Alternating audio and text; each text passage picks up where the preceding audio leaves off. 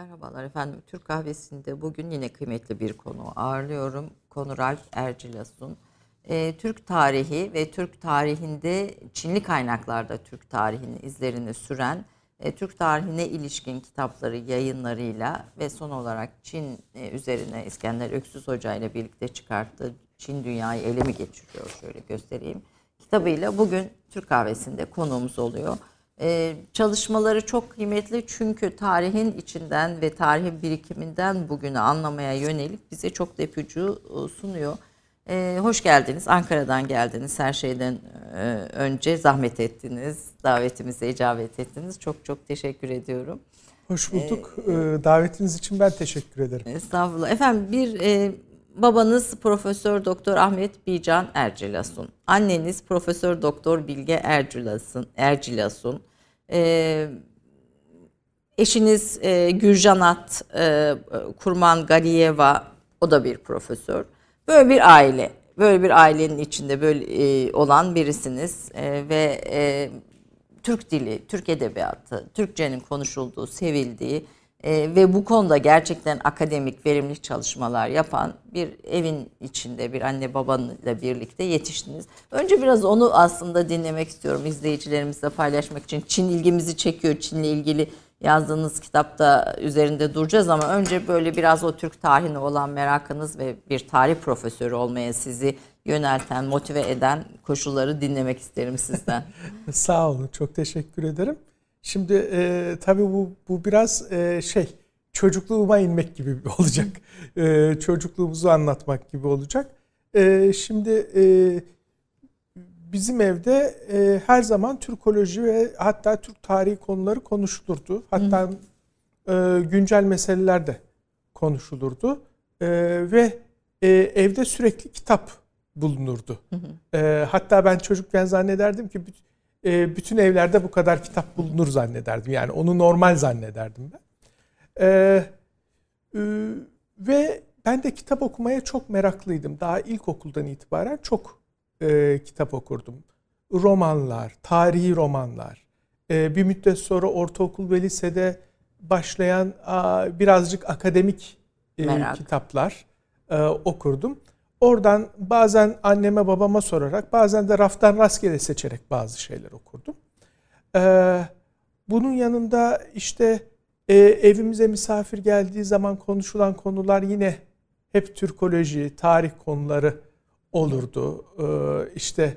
Genellikle sürekli evimize gelen birkaç aile olurdu. Yani aile dostları. Kafalı ailesi, Mustafa Kafalı, Sevgi Kafalı. Öksüz ailesi, İskender Öksüz, Emin Öksüz, Somuncuoğlu ailesi, Sait Somuncuoğlu, Mübeccel Somuncuoğlu ve sürekli bir böyle tarih ortamı konuşulurdu veya Türkoloji ortamı. Bir de Türk yurdu, yani Türk meselesinin en ilgi odağı olduğu bir ev burası. Evet. Evet. Yani çünkü hepsi de bu söylediğiniz isimlerin hepsi de kendi sahalarında böyle master olmuş, usta olmuş isimler. Evet ve biz de meraklı çocuklar olarak, o küçük çocuklar olarak hemen bir köşeye ilişir, konuşulanları dinlerdik. Sürekli dinlerdik onları. Üniversiteye gittiğimde, öğrenci olduğumda fark ettim ki benim vakit geçirmek için okuduğum kitaplar, evde raftan çekip okuduğum kitaplar derslerde aslında bir nevi kaynak kitaplar olarak söyleniyor. Bibliografi olarak söyleniyor. Ben o zaman ancak farkına vardım. Yani aslında ben herkesin biliyor zannettiği şeyi okuyorum diye düşünüyordum. Halbuki öyle değilmiş. Zamanla bu farkındalığa vardım. Babanızın Türk Lehçeleri Sözlüğü hazırlayan ekibin başında olması ve pek çok yayını aslında bugün Türk dili için en önemli kaynak oluşturuyor. Yine annenizin de aynı şekilde. Siz de bu yoldan devam ediyorsunuz bir tarih profesörü olarak. İlk doktora teziniz Kaşgar, tarihin derinliklerinden 19. yüzyıla. Bu neden önemli? Yani nedir Kaşgar'ın önemi ve aslında bugün Çin'i anlamak için Kaşgar şehri diyelim ve onun etrafındaki örgütlenme bize nasıl bir ipucu veriyor? Buyurun. Evet, bugün Doğu Türkistan'da Çin hakimiyeti var biliyorsunuz ve ben çocukluğumdan itibaren dediğiniz gibi hani Türk'ün konuşulduğu bir ortamda büyüdüğümüz için çocukluğumdan itibaren hep merak ederdim. Yani ne zaman başladı bu hakimiyet? Ne oldu? Oradaki mesele nedir diye hep merak ederdim. Doktora yaparken işte doktora hocamla da konuşmalarımız sırasında konu bulurken Ayşe Onat doktora hocam, onunla da konu bulurken bu Mançuların Kaşgar'ı ele geçirmesi ve ondan sonra kurmuş oldukları sistem üzerine bir doktora yapalım diye düşündük. Türkiye'de de yapılmamış bir şeydi. Ve böylece esas olarak 18. yüzyıl sonu 19. yüzyıl başına ağırlık veren bir tez hazırladım. Ama onun için Kaşgar'ın öncesini de öğrenmem gerekiyordu, araştırmam gerekiyordu.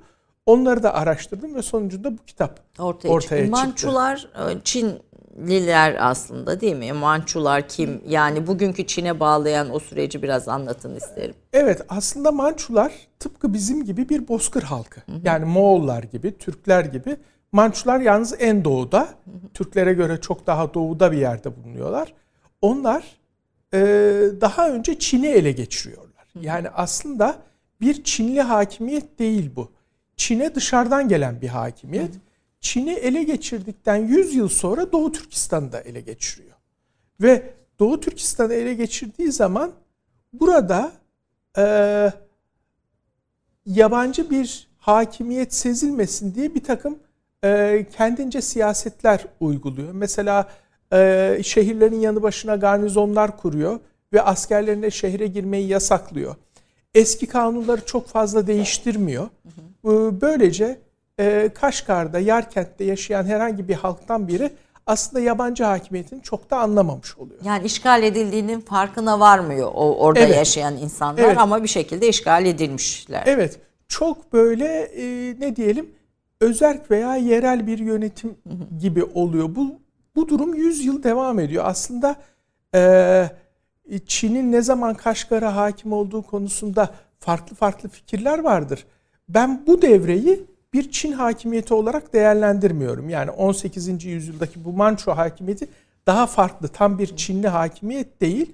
100 yıl bu devam ettikten sonra 1880'lerde artık Mançular tamamen Çinlileştikten sonra o zaman tam bir Çin hakimiyeti başlıyor. Yani 1880'lerden itibaren sistem de değişiyor. Doğu Türkistan için konuşuyoruz. Tabii.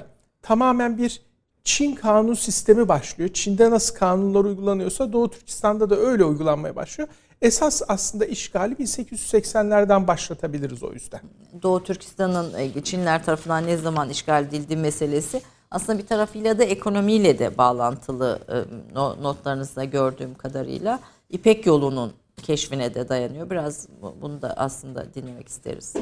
Evet, tabii tarih boyunca İpek yolu var. Hı hı. Ve tarih boyunca Çin'in bozkırla mücadelesi var ve aslında Doğu Türkistan meselesi birazcık bu bozkırla olan mücadele sonucu devreye giriyor. Yani Hunlar var o zaman. Şimdi 2000 yıl önceye gittik biraz.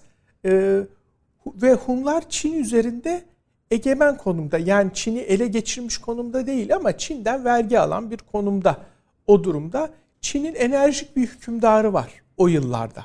O hükümdar bu durumdan nasıl kurtulabiliriz hesabını yapıyor ve Doğu Türkistan'a, daha doğrusu hem Doğu hem Batı Türkistan'a bir elçi gönderiyor. Elçi şeye kadar gidiyor, bugünkü Kırgızistan, Kazakistan'a kadar gidiyor elçi. Niyeti orada Hunlara düşman olduğunu düşündüğü bir halk var. O halkla ittifak kurmak hükümdarın niyeti. Böylece Hunları geriletecek ama bu niyeti başarıya ulaşmıyor. Çünkü o halk hayır biz Hunlara saldırmak istemiyoruz diyor. Böylece siyasi olarak başarısız bir elçilik seferi olmuş oluyor bu. Fakat ondan çok daha büyük bir başarıya yol açıyor bu. Çünkü bu elçi bir rapor getiriyor. Ve bu raporda hükümdar da akıllı bir hükümdar. Bu raporda Doğu Türkistan'ın askeri az olan şehirlerden oluştuğunu, fakat ekonomik kuvvetinin çok fazla olduğunu fark ediyor. Ve bu ekonomik gücün Hunlara büyük bir destek sağladığını görüyor. O zaman Çin hedefini Hunların merkezinden ziyade Doğu Türkistan'a doğru yöneltiyor. Şöyle düşünüyor, ben Doğu Türkistan'ı Hunlardan koparırsam O zaman onların ekonomik zenginliklerini baltalamış olacağım. O zaman kendilerini de yok edebileceğim diye düşünüyor. Ve o zamandan itibaren ne zaman Bozkır'da güçlü bir hakimiyet çıksa Çin hemen Doğu Türkistan'a yönelip orayı Bozkır'dan koparmaya çalışıyor. Sürekli olarak 2000 yılın buna diyalektiği diyebiliriz bir nevi. Devam ediyor. Bu aslında bir taraftan ekonomik gücünü perçinlemesiyle de alakalı. Peki Asya Hunları, Türk tarihinde Asya Hunları 1. Hakimiyet dönemi yine bu çalışmanız. Siz Mete Modun diyorsunuz. Evet. Yani siz değil yani gerçeği Modun. Hani biz Mete diyoruz daha doğrusu işin. Halk arasında Mete olarak yayılmış. Aslında Mete diye de devam edebiliriz yani. Evet. Ama ilk şeyi asıl hani kaynaklarda okunması Modun. Türk tarihinin çağları yine önemli bir eser. Türk tarihinin çağlarını da 3-4 şeye ayırıyorsunuz asra. Türk yönlülüğün arkeolojik çağı bulgular var o döneme ilişkin. Biraz çok kısa ondan da söz edin istiyorum. Çin'e geldiğimizde. Tamam, 5 çağa ayırdım ben. Buradaki amaç da şu. Bizim malum ilk çağ, orta çağ, yeni çağ, yakın çağ bölümlenmelerimiz var. Bunlar hep Avrupa tarihini esas alıyor. Avrupa tarihini esas alması sebebiyle Türk tarihine çok iyi uymuyor. Ben şunu düşündüm bu kitabı yazarken. Acaba sadece Türk tarihine bakarak ben nasıl bir çağ bölümlenmesi yapabilirim? Esasında niyetim buydu ve bunu da başardım bir ölçüde. Milattan önce 209'a kadar arkeolojik çağ dedim. Sebebi yazılı kaynakların az olması. Sonra Bozkır çağı. Evet, 209'dan 840'a kadar Bozkır çağı dedim. Sebebi merkezin Bozkır'da olması o dönem. 840'tan 1220'ye kadar erken İslam çağı dedim. Tam batıya doğru göç ve İslam'a giriş çağı olmasından dolayı. 1220'den 1789'a da Büyük Hanedanlar çağı dedim. O da Asya'nın her bir yerinde büyük Türk hanedanı olmasından dolayı. 1789'dan günümüze de modernleşme ve cumhuriyetler çağı dedim. Çünkü orada da işte günümüzde de görüyoruz hep cumhuriyet esasında Türk devletleri ortaya çıkıyor. İlginç bir şey söylüyorsunuz. Türk ruhu galiba her çağın ana trendini yakalayarak kendini yeniden var ediyor diyorsunuz. Bu çalışmaların sonunda gördüğümüz bir şey olarak söylüyorsunuz. Bunun istisnası olmamış. Yani her dönem bir Türk devleti olmuş. Her dönem bir Türk devleti olmuş ve çağa göre de kendini yenilemiş.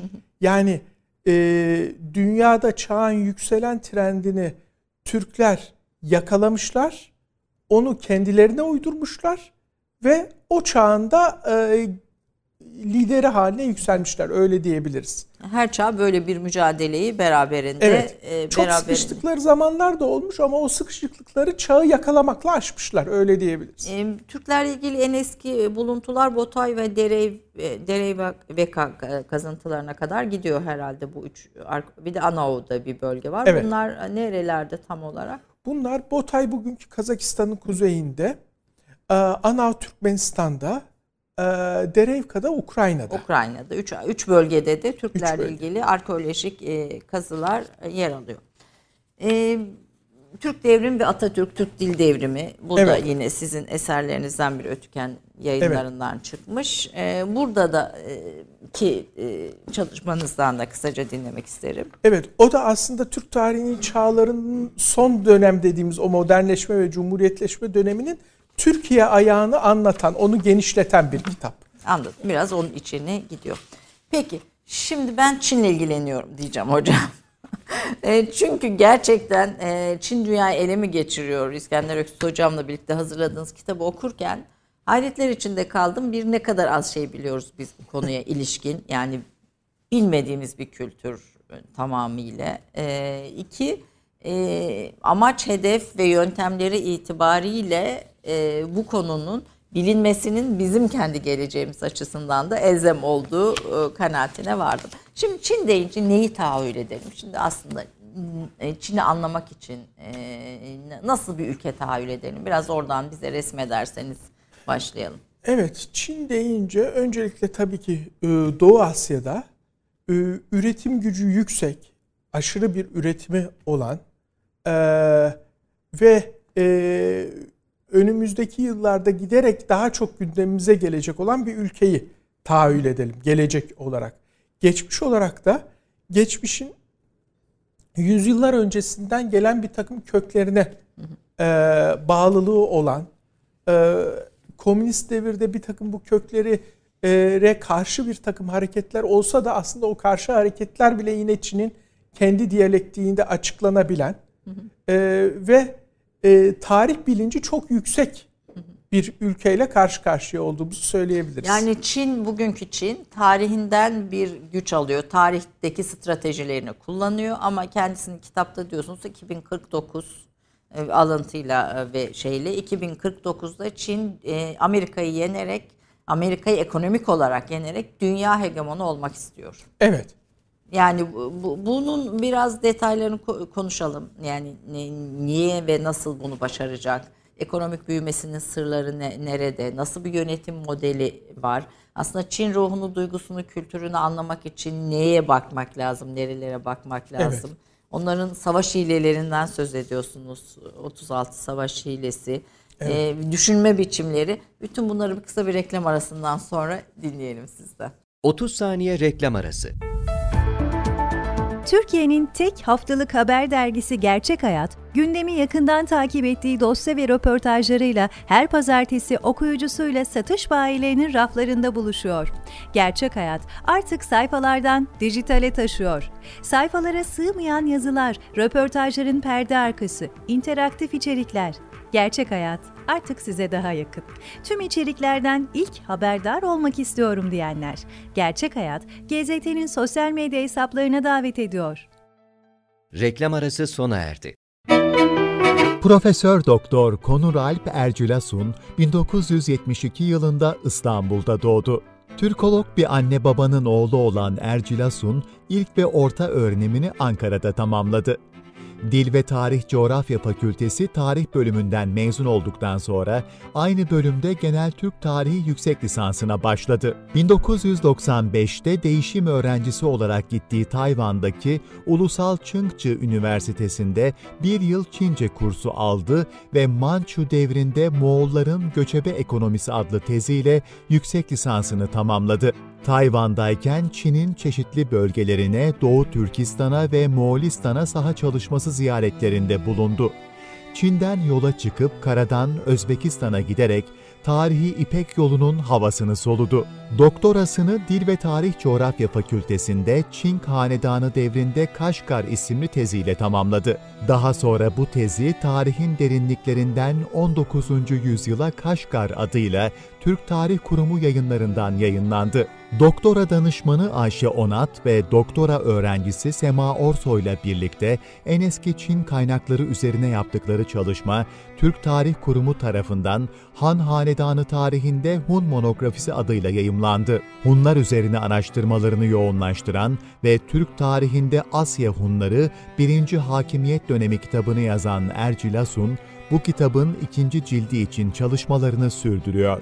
Türk tarihine genel bir bakışı ve bilimsel bir tasnifi vermek amacıyla Türk tarihinin çağları, Cumhuriyet'in ilk yıllarını bir genel Türk tarihçisi gözüyle anlatmak için Türk Devrimi ve Atatürk kitaplarını yazdı. Tarih alanının dışında günümüzdeki Çin'le ilgili birçok veriyi takip eden Profesör Doktor Konur Alp Ercilasun, Çin'i Batılıların gözüyle veya Çin'in kendi gözüyle değil, kendi değerlendirmeleriyle anlamaya öncelik verdi. Profesör Doktor İskender Öksüz'le birlikte yazdıkları Çin Dünyayı Ele mi Geçiriyor isimli ortak kitap, günümüz Çin'ini Türk gözüyle anlama çabasının bir ürünü olarak ortaya çıktı. Efendim, bu kıymetli çalışmalarıyla Profesör Doktor Konur Alp Ercilasun konuğumuz Türk Kahvesi'nde. Biz Çin'i konuşmaya devam ediyoruz. Hocam, yalnız bu şeyde merak et, kaç dil biliyorsunuz? Çince biliyorum. Çünkü Çince kaynaklarla çalışıyorsunuz, evet. Tamamen. Evet. Yani çalıştığınız dönemin başka kaynak yok. Döneme dair başka kaynak, evet. Yok. Başka? Çince biliyorum. İngilizce biliyorum. İşte bütün Türk lehçelerini konuşabiliyorum. Evet. Evet, çünkü orada Türk lehçelerini de konuşabilmek çok, evet, özel bir alan. Biyografinizde vardı, Tayvan'da da bulunuyorsunuz. Biz bu Çin-Tayvan meselesini çok anlamıyoruz. Yani Amerika işte Pelosi'yi gönderiyor Tayvan'a filan, aralarındaki şey. Biraz onu da konuşurken şimdi biraz Çin'i anlatmaya bize başlayınca onu da bir izah edin. Belki izleyicilerimizin zihninde de Neden Amerika'nın Tayvan'a çıkartması bu kadar önemli? Çin açısından nasıl, hangi sembolleri içinde barındırıyor? Onu da dinleyelim istiyorum. Buyurun, nasıl bir ülkeyle karşı karşıyayız? Çin deyince ne düşüneceğiz? Evet, aslında 1949'dan başlayacaktım. Hı. Ama Tayvan'da sorunca 1911'den başlamak gerekiyor. Bir nevi şöyle, bu Çin Halk Cumhuriyeti dediğimiz o büyük kıta Çin'i ne? 1949 Çin'i dersek Tayvan'a da 1911 Çin'i diyebiliriz aslında. Çünkü bu tıpkı bizdeki gibi orada da modernleşme çabaları olunca, bir de onların bizden farklı olarak yönetici hanedanları kendilerinden değildi. Yani bizde Osmanlılarla Türkler arasında böyle bir ayrım yok, fakat Çin'de Mançular yabancı bir hakimiyetti Çin'e. Birazcık orada yabancı düşmanlığı da devreye girdi. Yani bir nevi bu ilk Çin modernistleri aslında birazcık da yabancı bir hakimiyeti kaldırmaya yönelik milliyetçiler olarak da düşünülebilir. Mançuları yabancı görüyorlardı. Tabii, yabancı bir hakimiyet olarak görüyorlardı ve nitekim 1911'de Mançu iktidarı yıkıldı ve Çin Cumhuriyeti ilan edildi. Dolayısıyla bu Çin Cumhuriyeti'ni ilan eden grup dünya literatürüne milliyetçiler olarak geçti. Ve 1911'den 49'a kadar Çin'i bir cumhuriyet halinde yönettiler. İşte bir parti kuruldu. Birden çok parti vardı aslında ama bir tanesi hep iktidar oldu. O arada Çin Komünist Partisi de kuruldu. Çin Komünist Partisi zaman zaman bu iktidar partisiyle, Çin Cumhuriyeti'nin kurucu ve iktidar partisiyle zaman zaman ittifak etti, zaman zaman çatıştı. Fakat 1945'ten sonra, 2. Dünya Savaşı bittikten sonra bu çatışma derinleşti ve Çin bir iç savaşa düştü. Ve bu iç savaşın taraftarlarını dünya literatürü komünistlerle milliyetçiler olarak yazdılar. Yani 1911 Çin'i milliyetçiler olarak geçerken bir de o rejimi yıkmak isteyen komünistler vardı. Ve nihayet 1949'da komünistler başarıya ulaştı. Kaçanlar? Milliyetçiler kıta Çin'i terk ederek Tayvan'a sığındılar. Ve hükümeti orada devam ettirdiler. Yani aslında devlet yıkılmadı ama küçüldü diyebiliriz. Bir ada seviyesine küçüldü. Öbür tarafta da Pekin'i ele geçiren komünistler 1949'da Çin Halk Cumhuriyeti'ni ilan ettiler. Böylece bir Çin Halk Cumhuriyeti, bir de Çin Cumhuriyeti olmuş oldu ama Birleşmiş Milletler kurulurken, tam da o yıllara denk gelir Birleşmiş Milletler'in kurulması. Kurulurken biliyorsunuz bugün hala daimi ülkelerden biri Çin. Çin, evet. Kuruluşunda olan Çin aslında Çin Cumhuriyeti, Çin Halk Cumhuriyeti yani değil. Yani bu Tayvan'a gidenler. Nasıl Çin Halk Cumhuriyeti'ne dönüşüyor peki? Evet, o da ilginç. 1972 gibi sanki hatırlıyorum. Evet, 1972 gibi. Şimdi Çin Halk Cumhuriyeti yani uzun süre Batı dünyasından ve Batı dünyasının liderliğindeki dünyadan kabul görmüyor. Bir tek Sovyetler Birliği'nden ve Varşova Paktı ülkelerin tarafından tanınıyor Çin Halk Cumhuriyeti. Fakat orada da bir problem var. 1960'larda Sovyetler Birliği ile sınır çatışmaları yaşıyor Çin Halk Cumhuriyeti. Dolayısıyla orayla da aralarına soğukluk giriyor. Nihayet 1970'lere... bu arada Çin Halk Cumhuriyeti 3. Dünya ile ilişkilerini çok geliştiriyor. Hı hı. Özellikle de Afrika ile. Aslında o boşluğu iyi değerlendiriyor. Yani biliyorsunuz 2. Dünya Savaşı sonrası bir de sömürgelerin terk edilme sürecidir. Sömürgeler terk edildikçe yeni ülkeler meydana çıkıyor. Ve bu yeni çıkan ülkelerle Çin Halk Cumhuriyeti hemen ilişki kuruyor ve özellikle Afrika devletleriyle yakın ilişkiye geçiyor. Yani Afrika'da Çin etkisi 49 yani 2. Dünya Savaşı sonrasındaki süreçte başlıyor. Tabii 50 ile 60'lı yıllarda özellikle orada ciddi bir ilişkisi var. Tıpkı Sovyetler Birliği'nin dünyadaki komünist hareketlere destek verdiği gibi Çin de dünyadaki komünist hareketlerine birazcık da anti-emperyalist hareketlere destek veriyor. Yani bir nevi bu batılı sömürgecilerin alternatifi gibi kendini sunuyor. Nihayet 1970'lere geldiğimizde genel kurulda, yani Birleşmiş Milletler Genel Kurulu'nda şeyi tartışmaya açtırtıyor. Ülkenin idarecisi kim? Ülke Pekin'den mi yönetiliyor, Tayvan'dan mı yönetiliyor şeyini?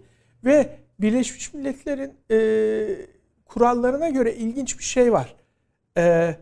Bir ülke içi meseledeki Birleşmiş Milletler'in kararı genel kurulda alınıyor. Güvenlik Konseyi'nde alınmıyor. Genel kurulda da kimsenin veto hakkı yok.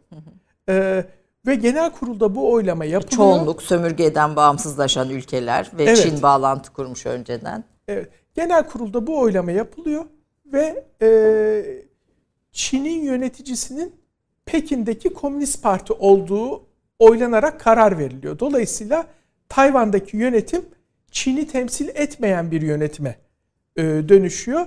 Güvenlik Konseyi'ndeki Çin koltuğu da otomatikman düşüyor bu durumda. Otomatikman Çin Halk Cumhuriyeti'nin temsilcisi oraya geliyor. Dolayısıyla bir nevi Güvenlik Konseyi bypass edilerek böyle bir iç değişim sebebiyle o koltuğa Çin Halk Cumhuriyeti sahip olmuş oluyor. Bu Çin'in savaş felsefesi, yani tarihinden gelen savaş felsefesi içinde hile ve aldatmak var gördüğüm kadarıyla. Sizin kitabınızda da buna dair notlar var. Hatta 36 hile filan, evet, bu son dönemin şeylerin içinde. Böyle direkt mesajını, hedefini veren bir ülke değil de aslında adım adım ilerleyen bir ülke felsefesi, zihniyeti diye var diyebilir miyiz? Evet, tamamen doğru söylüyorsunuz. Çin ne diyelim yavaş yavaş etrafta ağları örer ve başka ülkelere gidecek başka bir yön kalmaz, o yöne gider insanlar. Yani strateji daha çok bu şekildedir. Ve bu tarihten gelen bir stratejidir. Kitapta da bir örnek var sanırım, İskender Hoca'nın yazısında mı sizin, ondan tam emin değilim. Spalding'in galiba o Çin üzerine yazan Amerikalı bir yazarın kitabından bir bağ, eski bağı hani Çin İmparator, Çin evet, başına geçen yemeğe davet ediyor. Aslında onu bir dinlemek isterim. Yani o bir evet, yani nasıl baktıklarını göstermek açısından çok güzel bir örnek. Evet, bunu İskender Hoca anlatıyor. Çok da güzel anlatıyor. Evet. Yeni diktatör eski diktatörün komutanlarını yemeğe davet ediyor. Muhteşem bir ziyafet veriyor. Zaten bu kısmı İskender Hoca da söylüyor olabilir. Zaten Çin'in bir özelliği de bütün şeylerin, infazların yemekte yapılmasıdır. Şölende yapılmasıdır. Önce şölen olur, sonra idam olur. Neyse, muhteşem bir şölen veriyor. Sonra bir kılıç ustası çıkıyor. O kılıç ustası da muhteşem bir kılıç gösterisi sunuyor. Tabii ki davet edilenler de idam edileceklerini biliyorlar. Biliyorlar ve kılıç gösterisi de bitmiş ama hala idam edilmemişler. Merak ediyorlar. Diyorlar, bizi ne zaman idam edeceksiniz diyorlar. Ve yeni diktatör de diyor ki, başlarınızı önünüze eğin diyor. Başlarını önlerine eğince başları düşüyor. Yani kesilmiş o kılıç gösterisi esnasında. Kılıç gösterisi esnasında ustalıkla kesmiş. Ve öyle ki hissetmemiş bile yani. Hani işin evet, tabii aslında bir tür metafor da içeriyor. Bu bir şey, bir felsefeyi anlatmak açısından çarpıcı bir örnek diye bunu araya koydum. Şimdi Tayvan meselesi oradan başlayan bir mesele. Ve Amerika'nın Tayvan'a ilgisi de bu. Yani bir tür... Evet, oraya da gelelim.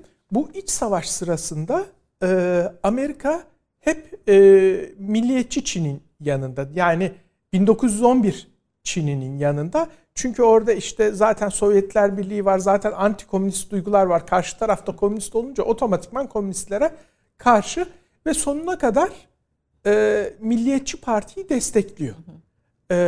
Nihayetinde Milliyetçi Parti kaybedince Tayvan'a kadar çekiliyor. Ama Amerika daha iç savaş zamanında, yani 45-49 arasında bu meseleye aslında boğazına kadar gömülmüş durumda. Yani o kadar angaje olmuş ki bu iç savaşa, tarafını kolay değiştiremiyor. Yani kaybeden tarafı, genelde Amerika pragmatiktir ve hemen kazanana geçer ama burada geçemiyor. Burada çünkü çok fazla angaje olmuş. Burada hala Tayvan'ı desteklemeye devam ediyor. Milliyetçileri desteklemeye devam ediyor. Burada tabii ki Sovyetler Birliği ve antikomünizm de rol oynuyor. Soğuk Savaş sonrasında sürüyor ama bu desteği. Bugün tabii, de hala bu Pelosin'in Tayvan ziyareti. Hatta Asya'da büyük antikomünist forumların öncüsü hep Tayvan oluyor. Yani adeta Asya'daki antikomünist hareketlerin öncüsü gibi o anlamda da Amerika ile yan yana hareket etmiş oluyorlar. Fakat diğer yandan Çin'le Sovyetler Birliği de ters düşünce bu sefer Amerika Çin Halk Cumhuriyeti'ni kendi yanına çekmek için bu sefer onunla da ilişkileri düzeltiyor. Onunla da düzeltiyor ve kendisi açısından başarılı bir politikayla komünist dünyaya da bir şey sokmuş oluyor. İkilik sokmuş oluyor ve yıkılana kadar aslında Çin'le Sovyetler Birliği de pek hoşlaşmıyorlar. Ben okurken aslında hatta o yıkılış sürecinde Çin'in Amerika'ya destek olduğuna dair bir izlenim de edindim sizin notlarınızdan. Yani Rusya'yı yıkan süreçte Çin'in Amerika'ya kısmen destek olduğuna dair. Bu Vietnam Savaşı'nda bir bağlantı kuruluyor Amerika ile sanırım. Nixon'un Mao ile görüşmesi böyle bir tarihi bir andır. Kissinger'ın evet, Pekin'e ziyareti. Bunlar da aslında Amerika-Çin ilişkilerinde bir dönüm noktası herhalde. Evet, onlar da dönüm noktası. Amerika gayri resmi olarak 71-72'de o gizli ziyaretlerle Çin'le ilişkilerini kurmaya başlıyor. Oradaki amaç da Sovyetler Birliği'ne karşı müttefiki kazanmak. Dediğiniz gibi Çin o tarihlerden itibaren aslında adeta Sovyetlerden daha çok Amerika'ya yakın. Hatta şöyle bir durum oluyor 70'li yıllarda. Dünyadaki komünist hareketleri takip edenler bunu fark ederler. Dünyadaki komünist hareketler de bölünüyor.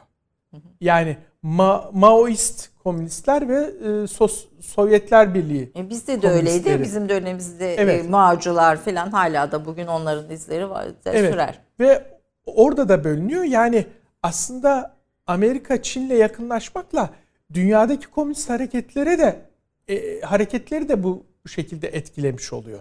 Ve böylece Sovyetler Birliği destekli komünist hareketler epey güç kaybediyor. Yani bu da önemli Sovyetler Birliği'nin dünyadaki etkisini, aşağı doğru gidişinde. O gidişte Afganistan Savaşı'nda Çin'in bir ittifakı gene sizin notlarınızda dikkatimi çekti. Çin şöyle bir destek veriyor diye not almışsınız. Rusların önemli komutanlarını suikastle öldürüyor Amerika ile ittifak ederek. Evet, yine İskender Hoca'dan o. İskender Hoca'dan evet, bu da önemli bir şey dedi, bir detay olarak söyleyeyim. Efendim buyurun Mao'dan başlayarak ben evet, sözü size bırakıyorum. Estağfurullah.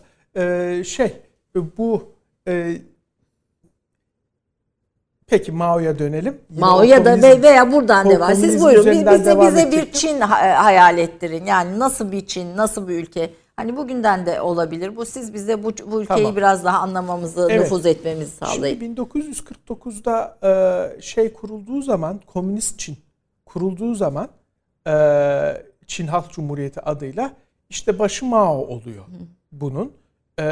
Büyük bir gerilla lideri diyebiliriz. Yani çok iyi bir şekilde şeyi örgütlemiş. Ve Çin komünizmi şeyle kazanıyor. Köyleri örgütleyerek kazanıyor. Yani köyleri örgütleyip köyler üzerinden şehre yürüyor ve şehirde hakim olan milliyetçileri ele geçiriyor. Bu arada Çin özelinde şunu söylemekte fayda var. Tayvanlılar veya Tayvan'daki hükümet 1911 Çin'i etiket olarak milliyetçi geçiyor. 1949 Çin'de etiket olarak komünist geçiyor.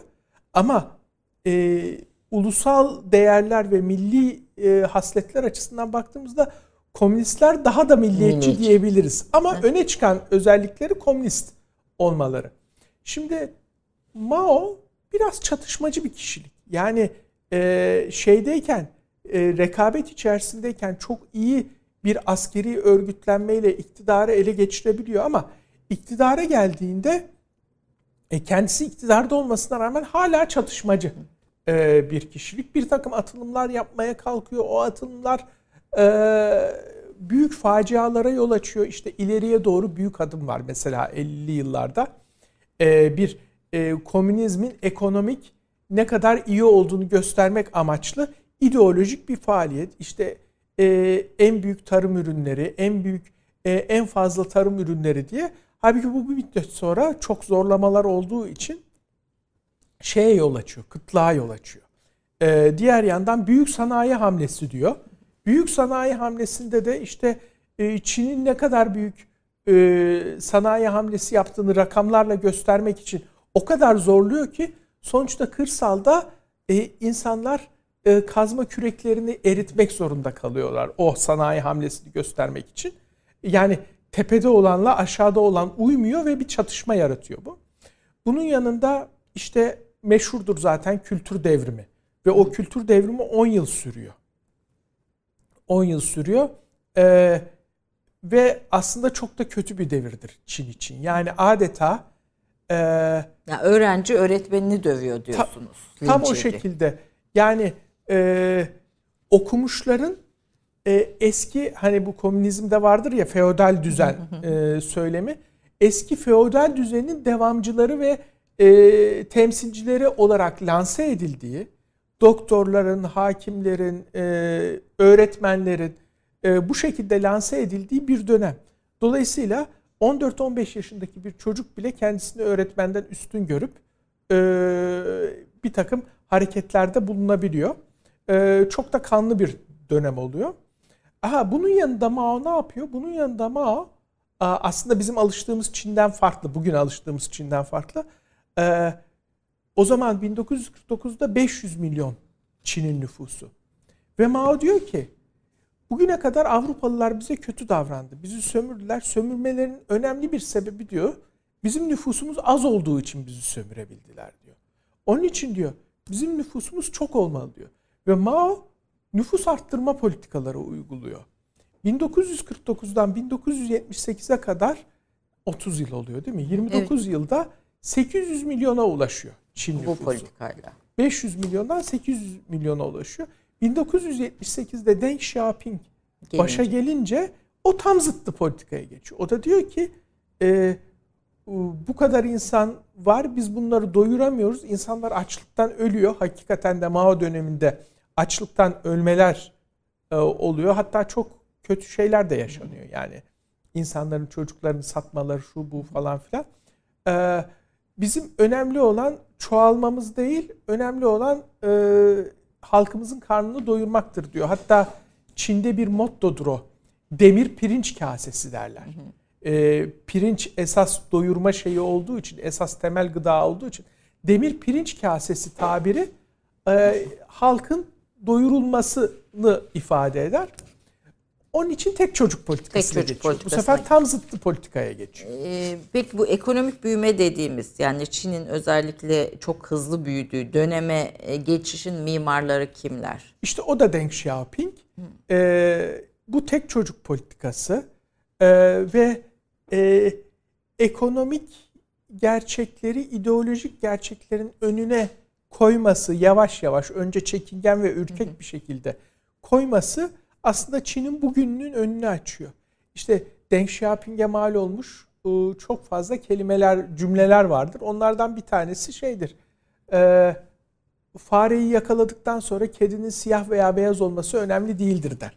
Oradaki metafor yani refahı sağladıktan sonra kapitalizmde, komünizmde olsa önemli değil. Refahın sağlanmasıdır. Meselesidir. Tabii onu öyle söyleyemez. Kediyle söyler. Ve 80'li yıllardan itibaren yavaş yavaş bu dışa açılma politikası. Fabrikaların gelişi Çin'e nasıl? Bu dönemde mi oluyor? O da bu dönemde. Küçük işletmeciye özel mülkiyet izni vermesi. Hani komünizmde özel mülkiyet de yok. Özellikle köylerdeki çiftçilere veya küçük işletmecilere küçük çapta özel mülkiyet izni vermesi falan. Öyle bir takım denemelerle başlıyor ta 80'lerin başında. Sonrasında da ucuz iş gücünü kullanarak 80'lerin sonundan itibaren batılı büyük şirketlerle anlaşmalar yapıyor. Ve onları fabrikalarını bir nevi ne diyelim serbest ticaret bölgesi veya serbest üretim demek daha doğru. Serbest üretim bölgesi olarak Çin'de belli bölgeleri onlara tahsis etmeleri, o fabrikalara tahsis etmeleri ve böylece işte ne diyelim batılı birçok firma geliyor. Giyim firması geliyor, içecek firması geliyor, gıda firması geliyor. Bunlar hep şeylerini, fabrikalarını Çin'de kuruyorlar. Ve esasında Çin'in ekonomik kalkınması da buradan başlıyor. Evet. Buradan başlıyor. Ucuz bir iş gücü var. Ucuz iş gücü olduğu gibi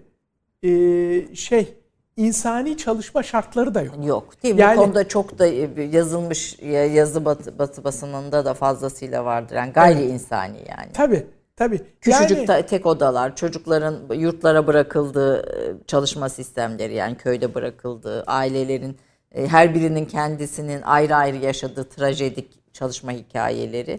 Tam dediğiniz gibi yani aslında şu anda bizim mağazalara gidince gördüğümüz o batılı markalar batıda uygulayamayacakları yöntemleri Çin'de uygulayabiliyorlar. Yani sigortasız çalıştırmaktan tutun da en kötü koşullar. Sigortasız çalıştırma tabii en hafifi. Dediğiniz gibi işte yurtlarda yani adeta bir vahşi kapitalizm gibi düşünebiliriz.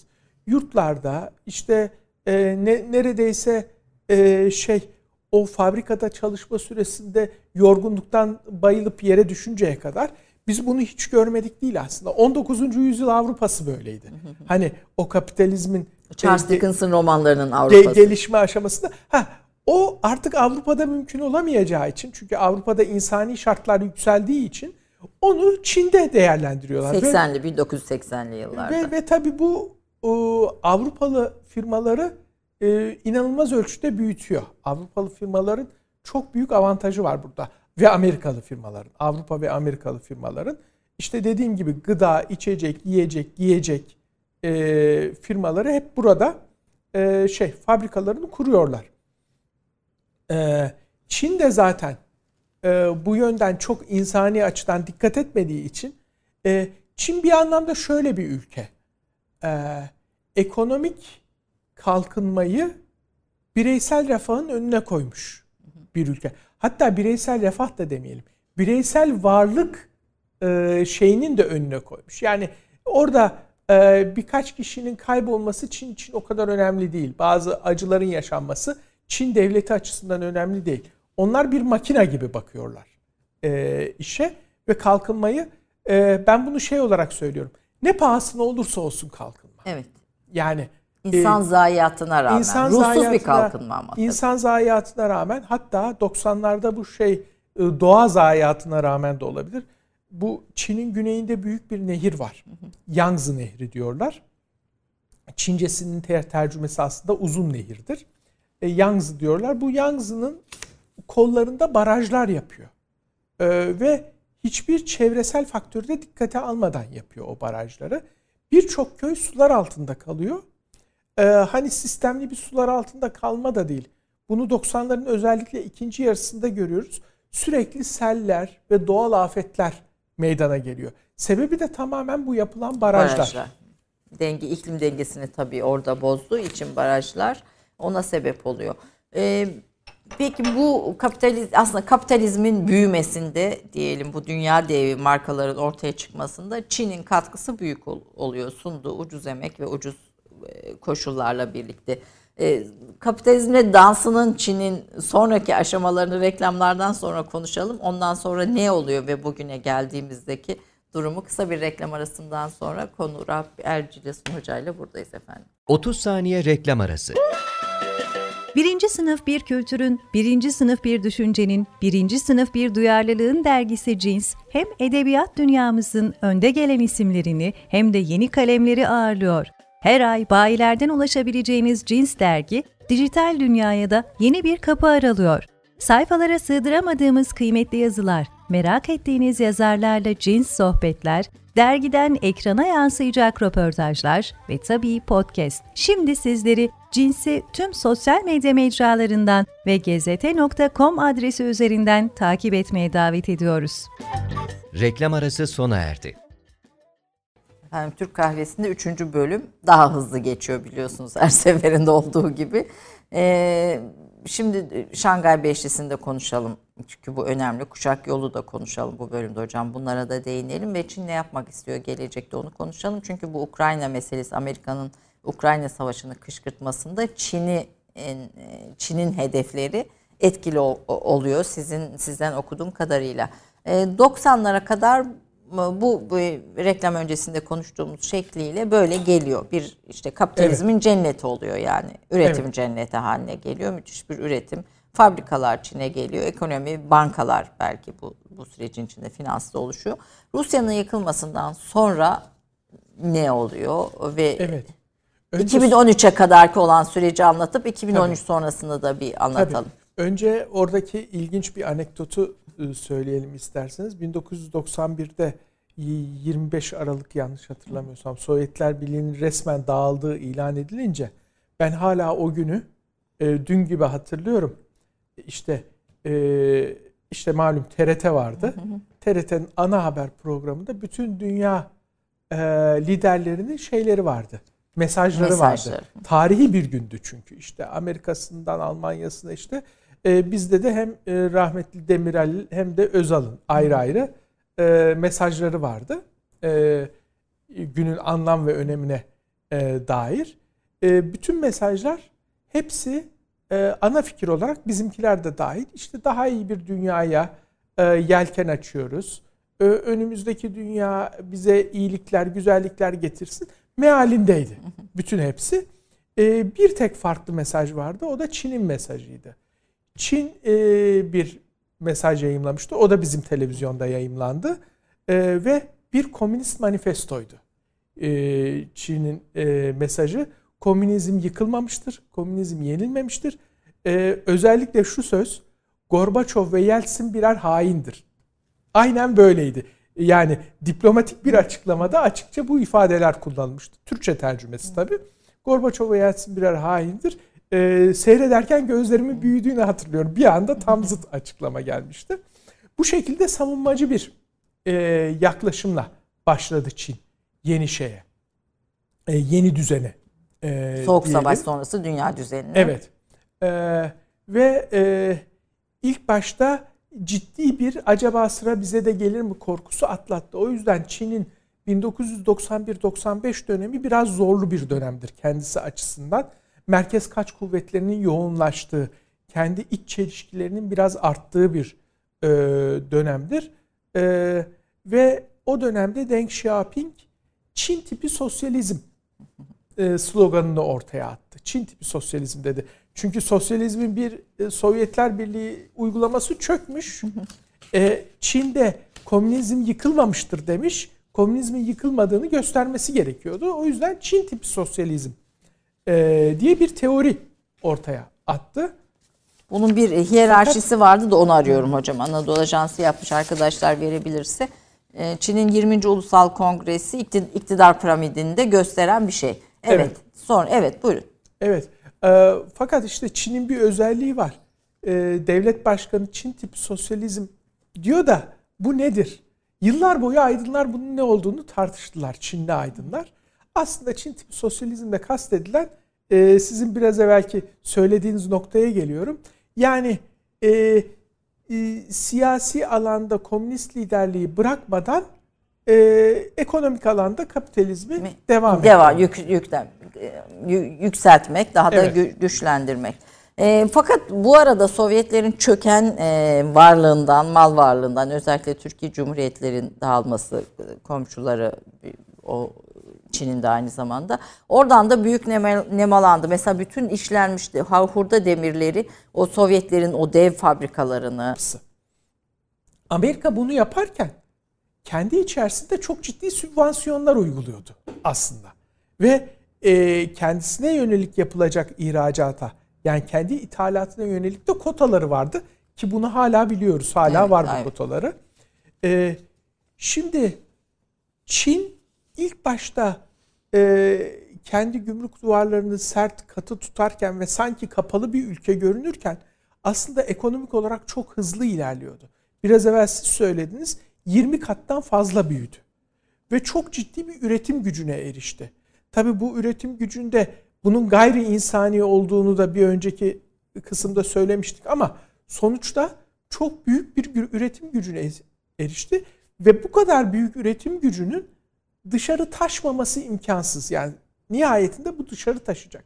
Ve daha 2010'da dahi Çin'in bir gün küreselleşmeyi savunacağı belliydi. Henüz o zamanlar savunmuyordu. Siz onu söyleyen birisiniz o dönemde. Küreselleşme ve liberalizmi savunacak diye demişsiniz. Evet, bunu ilk söyleyenim diyebilirim. Hatta belki de dünyada ilk söyleyen de olabilirim.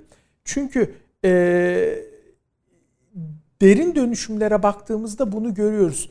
Çin bir artık değer yaratıyor ve üretim fazlası neredeyse Amerika'yı dahi geçiyor. Bu üretim fazlası bir yere gitmek zorunda. Kapalı bir ekonomiyle gidemez. O zaman mecburen açık ekonomiyi savunacak. Mecburen gümrük duvarlarının inmesini savunacak ve biliyorsunuz 2017'de nihayet Çin Devlet Başkanı Davos'ta küreselleşmeci bir konuşma yaptı. Bir yıl sonra ASEAN'da Çin temsilcisiyle Amerikan temsilcisi karşılıklı olmadan tartıştılar. Küreselleşmecilik ve korumacılık konusunda. Neden? Çünkü yeni üretim gücü artık Çin'di ve üretimi büyük olan güç de elbette üretimini her tarafa yaymak ister. Buradan da kuşak yola geliyoruz. Kuşak yol da aslında bu bir nevi Çin küreselleşmesi diyebiliriz. Nedir tam kuşak? Kuşak karadan bir şey, yolda denizden evet. Olanı ortaya koyuyor. Bir Fransız yazarın kitabına bir atıf var. Nadage Roland diye kuşak yol tarifi için Çin'in 7000 gemisi var. Ve bu 7000 gemiyle özellikle yolla denizden birçok limana yanaşabileceği liman inşa ederek birçok bölgede evet. 7000 gemisiyle bir başka şey hedefliyor diyor. Siz diyorsunuz ki ülkeler dünyayı Çin felsefesi güneye bakan gibi olmalı. Ortada günde çiçek Çin olacak. Evet. Yani güne bakan çiçeğinin şeyi gibi ortadaki günde Çin olacak şekilde bir dünya tasavvurunun da bir parçası bu. Biraz evet. Onu da dinlemek isterim bu kuşak ve yol projesi üzerinden. Evet. Şimdi önce Çin'in gözünden anlatayım. Bir de Çin'in gözünden Türkler nasıldır? Yani Çin'in, Rusya'nın, Avrupa'nın farklı mı? Hani orada bir ortak bakış var mı? Evet. Ona da gelelim. Şimdi Çin bu stratejisini önce Kazakistan'da ilan etti. İlk olarak 2013'te Kazakistan'daki bir konuşmasında ilan etti. Kuşak ve yol şeyini. Çin bunu şöyle ilan ediyor. Yani tıpkı aslında bir zamanlarki Amerika ve Avrupa gibi. Ekonomi gelişiyor, insanların refah düzeyi artıyor ve bütün insanlığı daha büyük bir refaha ulaştırmak için bu malların ve hizmetlerin dolaşımında engelleri kaldırmak lazım. Bu mallar ve hizmetler engelsiz olarak dolaşırsa refah da bütün dünyaya yayılır. Bunun da yolu karadan bir kuşak ve denizden de bir yol güzergahı kurarak Çin'le Avrupa arasındaki mal ve hizmet gidişini mümkün olduğu kadar engelsizleştirmek. En hızlı ve en yoğun hale getirmek. Ve bu kuşak yol projesi gerçekleştiğinde bu kuşak ve yolun geçtiği ülkeler sadece ekonomik olarak kalkınmayacaklar diyor Çin Devlet Başkanı. Aynı zamanda sosyal ve kültürel dönüşümlere de girecekler diyor. Yani bu sosyal ve kültürel dönüşümlerin altı her türlü doldurulabilir. Olumlu da doldurulabilir, olumsuz da evet. Doldurulabilir. Ama Çin'in ilan ettiği bu şekilde. Şimdi işin temeline baktığımızda, uygulamasına baktığımızda Çin'in üretimi artık neredeyse Avrupa'yı da geçmiş durumda. Hala Amerika'nın gerisinde ve, ama 49'da onu da geçeceği tahmin ediliyor herhalde. Evet ve belki 49'dan da önce geçebilir. Yani yani hedef 49 ama bu daha önce de olabilir. Şimdi üretim daha fazla Çin'de olduğu için bu üretim bir şekilde dünyaya yayılacak.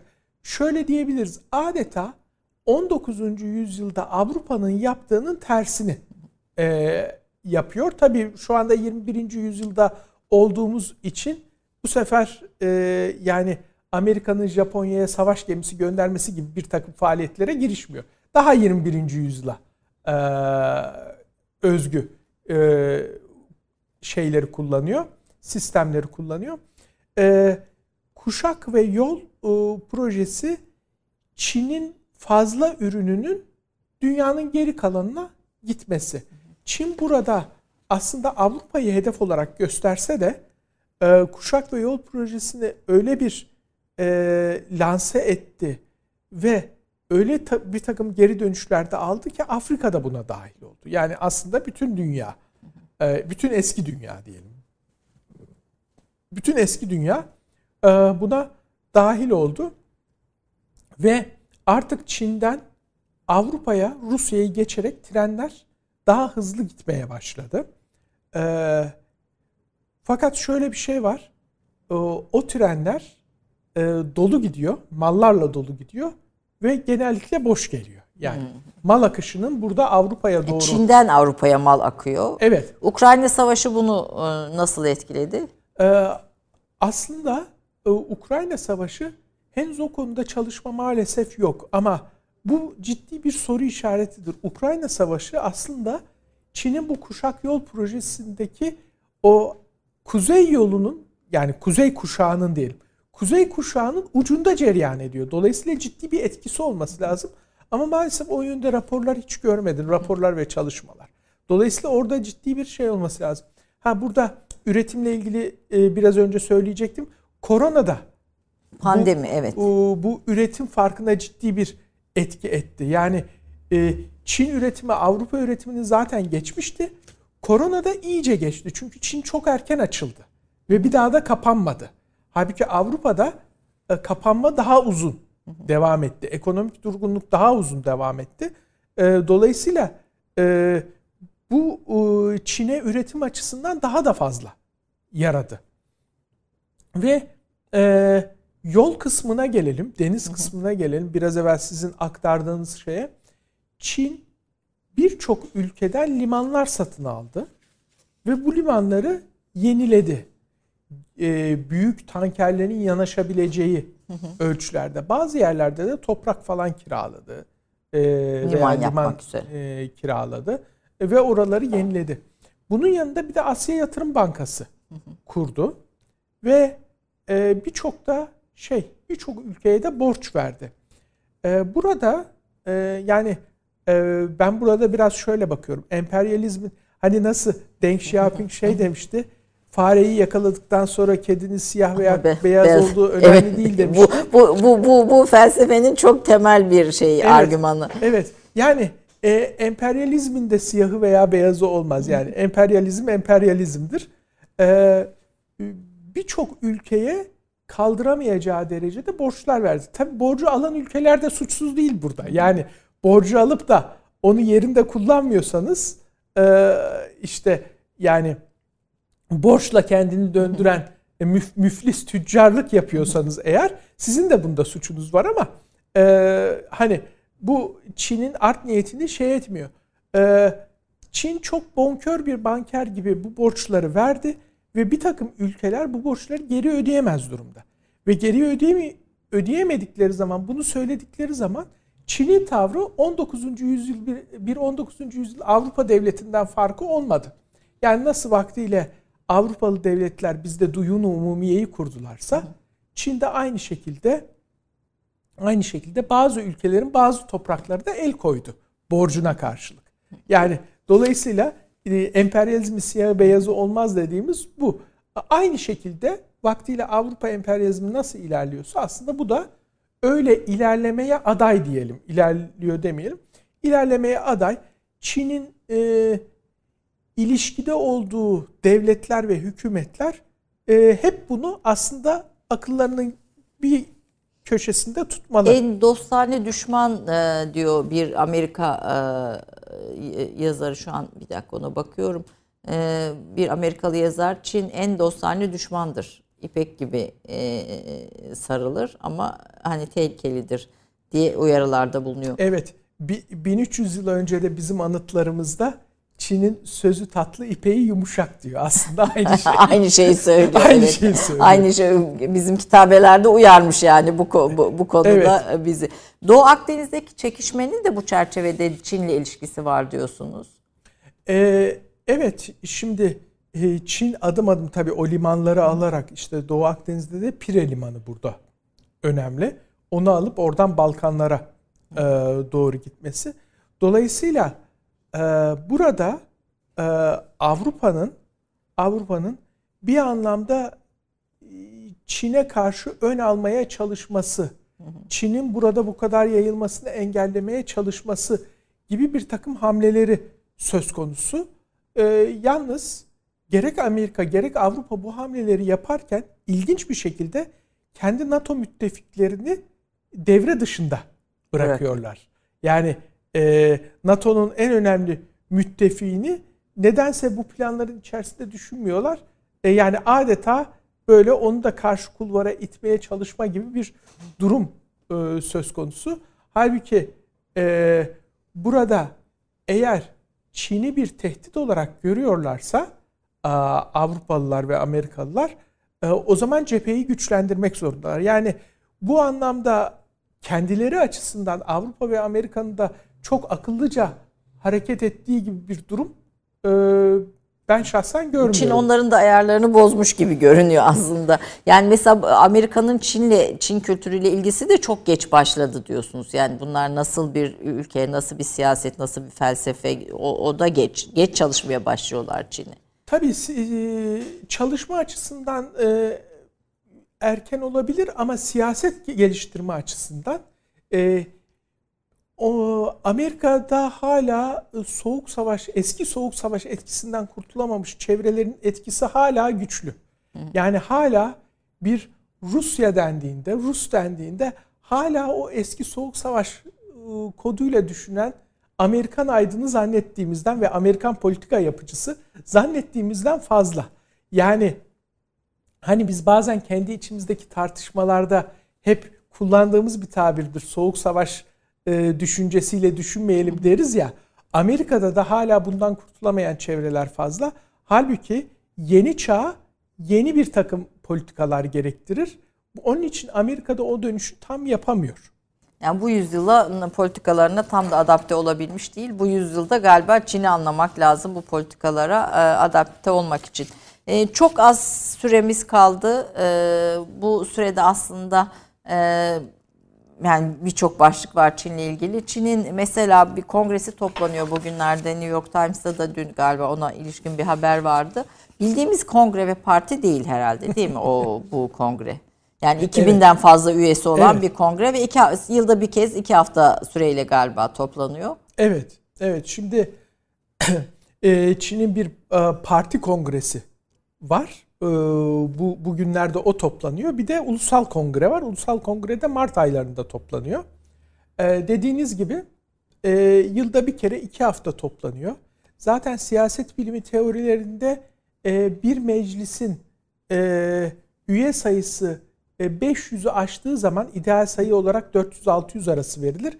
500'ü aştığı zaman oralarda doğru dürüst tartışma olmaz. Aslında oralar tek adam diktatör rejimlerine giden şeylerdir diye söylenir.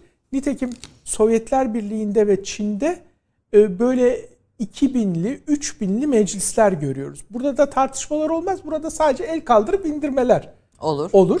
Nitekim zaten bunu seremonyal bir amaçla kullanıyor. Her seferinde bu ulusal kongre toplandığında işte dünyaya özellikle bunların azınlık üyeleri de var. Azınlık üyelerinin kıyafetlerinden fotoğraflar. İşte onlar kendi kıyafetleriyle geldiler diye. Halbuki esas Çin'de işi yürüten işte burada önümüzdeki piramitte de var. Piramit evet. İşi yürüten merkez komite dediğimiz o aşağı yukarı 200 kişiden oluşan şeydir. Bütün yetkileri onlar alır ve Çin Komünist Partisi idare eder. İlginç bir şekilde ulusal kongrede Çin Komünist Partisi dışında da üyeler vardır. Aslında Çin'de parti olarak kabul edilen Çin Komünist Partisi dışında yaklaşık 6-7 tane yapı var. Her birinin de bu 2296 içerisinde bir 5-10 üyesi var. Yani onlara ben partimsiler diyorum. Partimsiler olarak Çin Komünist Partisi liderliğini kabul ediyorlar. Bu Çin meselesini daha çok konuşmaya devam etmeliyiz hocam. Süremiz bugün bitti ama daha biz dediğim gibi konuşmalarımızın 2-3 sayfasını benim aldığım notların sadece birazını konuşabildik. Yani arkada dev bir külliyat var. Bugünlerde neyle uğraşıyorsunuz hocam? Çin, bir taraftan Çin politikasını izliyorsunuz ama hani 21. Evet. yüzyılın galiba en büyük aktörlerinden birisi Çin olacak ve bizim buraya odaklanmamız gerekiyor. Bir diğer taraftan Doğu Türkistan meselesiyle, oradaki Müslüman halk vesilesiyle de Çin evet. bizim son derece gündemimizde. Evet. Bir yandan güncel olarak mecburen tabii Çin'le uğraşmaya devam ediyoruz. Güncel olarak onu takip ediyoruz ama akademik olarak şimdi bu Asya Hunları kitabımın 2. cildini yazıyorum. İnşallah önümüzdeki 1-2 yıl içerisinde bir 2. cilt kitap olarak sunacağım onu da. Efendim konuğum bir derya deniz yine Konur Alp Hoca. Tabii anne baba kıymetli profesörler, eş de öyle, aile ortamı öyle, aile çevresi öyle. Bir aslında Türk dünyasına ilişkin müthiş bir kültürel iklimde beslenmiş ama aynı zamanda bilimsel çalışmalarıyla da bu sahaları geliştirmiş, Türk bakışını oluşturmaya çalışmış bir isim. Çok çok teşekkür ediyorum efendim. Ben teşekkür ederim. Tekrar sizi davet etmek isteriz. Çünkü Çin meselesini sadece dediğim gibi girişinden şöyle bir izlenim edinebildik. Bir not daha vardı, yönetmenim oradan kapatalım diye söylüyor ama diyorsunuz ki Jinping Çin lideri bir slogan ortaya atar, aydınlar onu tartışır. Yani Çin'de aydınların durumunu da böyle bir kısa not aldım konuşmak için. Çok kısa onu da izah edip kapatalım hocam. Evet işte bu tepeden iniyor şeyler. Yani Çin'i idare eden başkan bir slogan atıyor ortaya ama o slogan ortaya atıldığı zaman neyi ifade ettiği belli değil. Ondan sonra aydınlar ve bürokrasi onun içini doldurmaya çalışıyor. Evet bu Jinping'in özellikle son dönemki bütün konuşmaları içinde geçerli söz konusu. Bu aslında daha detaylı bir konu. Bunu da daha sonraki programlarda tekrar konumuz olursanız konuşuruz. Çok çok teşekkür ediyorum. Anne babanıza da hürmetlerimi, eşinize selamlarımı da iletin diyorum. Bu davetiniz için ben de teşekkür ederim. Sağolunuz efendim. Türk Kahvesi'nde haftaya görüşmek üzere. Hoşçakalın efendim.